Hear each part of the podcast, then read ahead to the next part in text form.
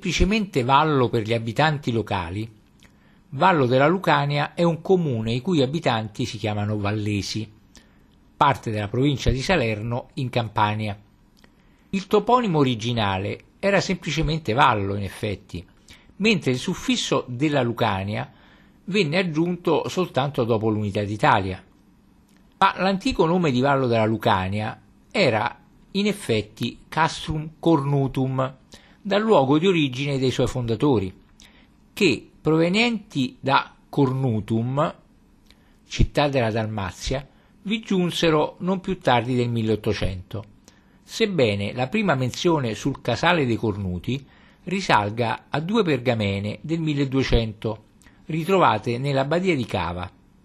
E già un documento del 1052 parla di un loco cornito che per le caratteristiche di nodo viario accessibile e di fiorente polo di sviluppo economico era residenza di un funzionario longobardo, delegato del governo centrale nell'amministrazione politico-giuridica militare della zona. Al suo nome Castrum Cornutorum appare verosimile, secondo uno studioso, che sia collegato l'appellativo carniculari attribuito ai capi del presidio romano funzionari nell'amministrazione periferica.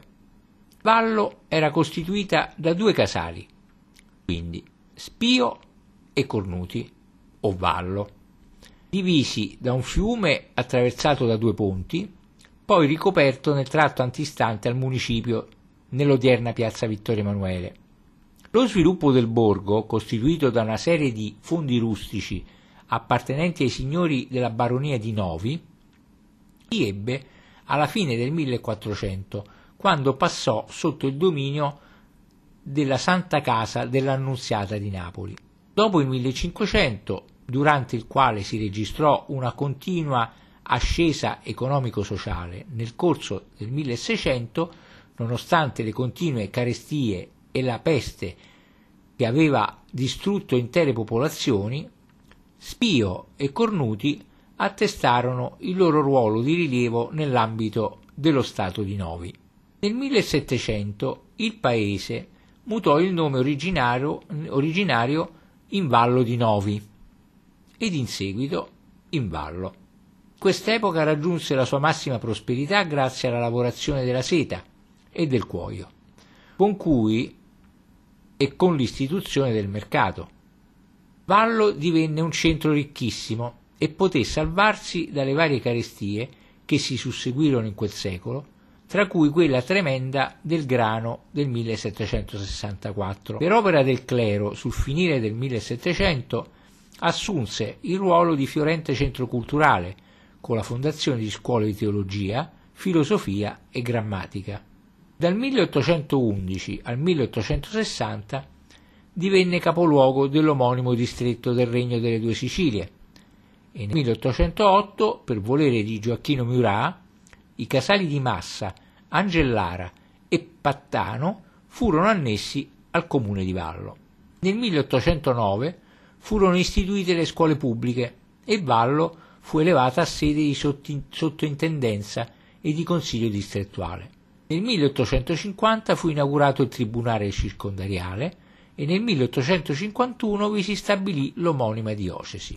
A partire dai moti del 1820-21, passando per quelli del 1828 e del 1848, fino all'epopea garibaldina, Vallo della Lucania rappresentò l'anima e il centro propulsore di ogni iniziativa patriottica e rivoluzionaria.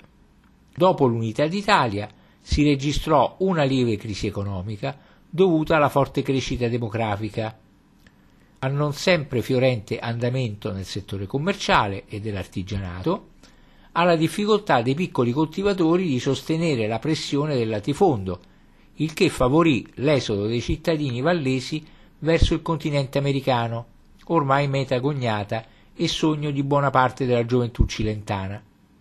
Fenomeno che durerà fino agli anni 1960, eccetto la parentesi di forzata interruzione del periodo fascista.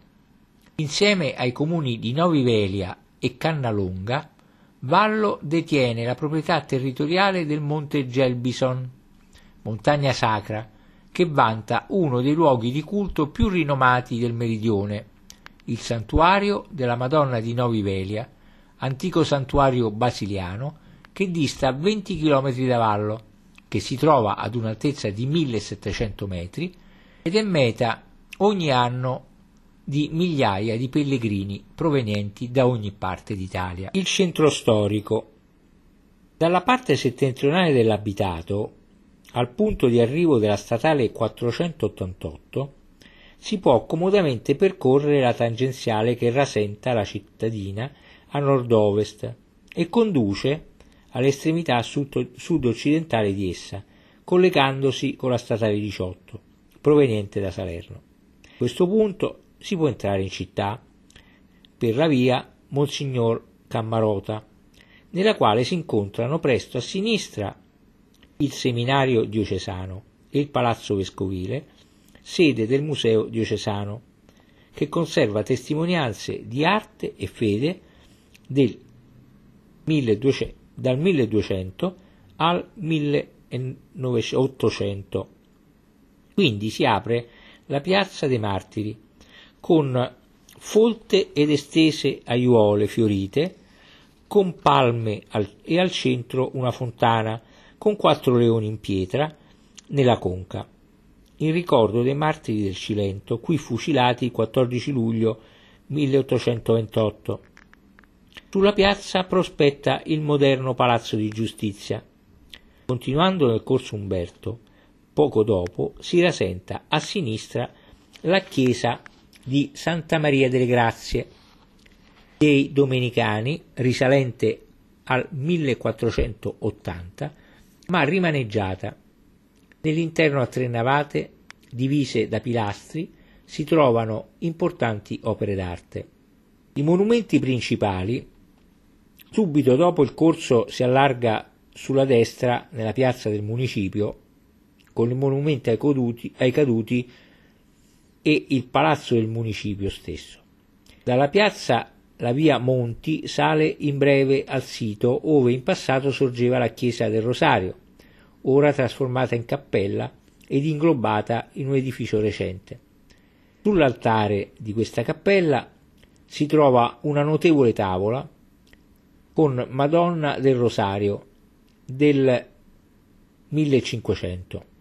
Attigua alla piazza del municipio è la vasta piazza Vittorio Emanuele, sistemata nel 1889 con caratteristici portici a colonne classicheggianti, sedi di mercati. Continuando nella via Roma e poi piegando a sinistra, si scende alla cattedrale, intitolata a San Pantaleone, con cupola coperta da mattonelle maiolicate e alto campanile, nel cui interno, ad una navata, con begli altari in marmi policromi e notevoli tele, sono da osservare all'altar maggiore un dipinto su tela raffigurante i miracoli del santo patrono. In una cappella a sinistra della maggiore, all'altare, una preziosa statua argentea di San Pantaleone, con l'ampollina del miracolo, infatti il sangue del santo è sempre sciolto. Organo intagliato e dorato di Silverio Carelli da Napoli della fine del 1700. Notevoli sono anche confessionali lignei intagliati seppur recenti. Dopo la visita al centro storico di Vallo, usciamo per dirigerci al santuario della Madonna di Novivelia. Seguiamo la statale 18 in direzione di Laurito e dopo due chilometri e mezzo pieghiamo nella strada che sale a Novivelia. Giunti a 3 km e 8 al bivio donde a sinistra si diparte la breve diramazione per questo paese, si continua nella strada di costruzione recente che sale lungo la valle del torrente Torna. Traversiamo e procediamo lungo la sua riva sinistra al limite inferiore dei cedui di Castagno e Ontano. Abbandonato il fondovalle, la via sale sul fianco sinistro del vallone, chiamato Caricaturo, e tra Bei Castagni si snoda nella zona del piano Mancuso. La vista da qui spazia sul Monte Stella e sul gruppo del Monte Soprano. Proseguendo con grandi svolte verso est, la strada giunge a chilometri 10 e 5 a quota 1250. Poco a est della vetta del monte, percorrendo un sentiero verso est, in mezz'ora si è al santuario della Madonna di Novi Velia, sopra la vetta del Monte Sacro o Gelbison, meta di numerosi pellegrinaggi dalla Campania, Basilicata, Puglia e Calabria. Il monte inoltre è frequentato a scopo escursionistico anche nel periodo invernale. Varie gite vengono organizzate dal Club Alpino e da altre associazioni. Lungo il percorso sono in funzione centri di ristoro. Darse le notizie storiche sul santuario, si sa già che nel 1323 era in fama e la sua origine lontana è adombrata da una leggenda. Si narra infatti che si stava costruendo alle falde del monte una chiesa per comodo dei pastori, ma ogni mattina si trovava disfatto il lavoro del giorno prima. Così i costruttori decisero di vegliare una notte per cogliere il presunto male- malevolo che distruggeva la loro opera e portarono un agnello per cirbarsene, ma sul punto di scannarlo, questo sfuggì loro di mano e giunse sulla vetta. Ivi arrivati, gli inseguitori videro un muro con una statua della Madonna. Il vescovo della diocesi e altri due vescovi vicini, avvertiti della cosa, vi si recarono per benedire il luogo. Una voce dall'alto li avvertì che la vetta era stata consacrata dagli angeli. Nella chiesa, restaurata e ingrandita nel 1908, c'è il gruppo della Madonna col bambino, cui i fedeli sogliono offrire doni preziosi. Pellegrini giungono a piedi scalzi, con le scarpe sulle spalle o sulla testa, cantando le litanie. Una o parecchie donne marciano al centro bilanciando sulla testa l'offerta di cera detta centa, che rappresenta generalmente il bambino in una specie di culla a raggiera formata da candele.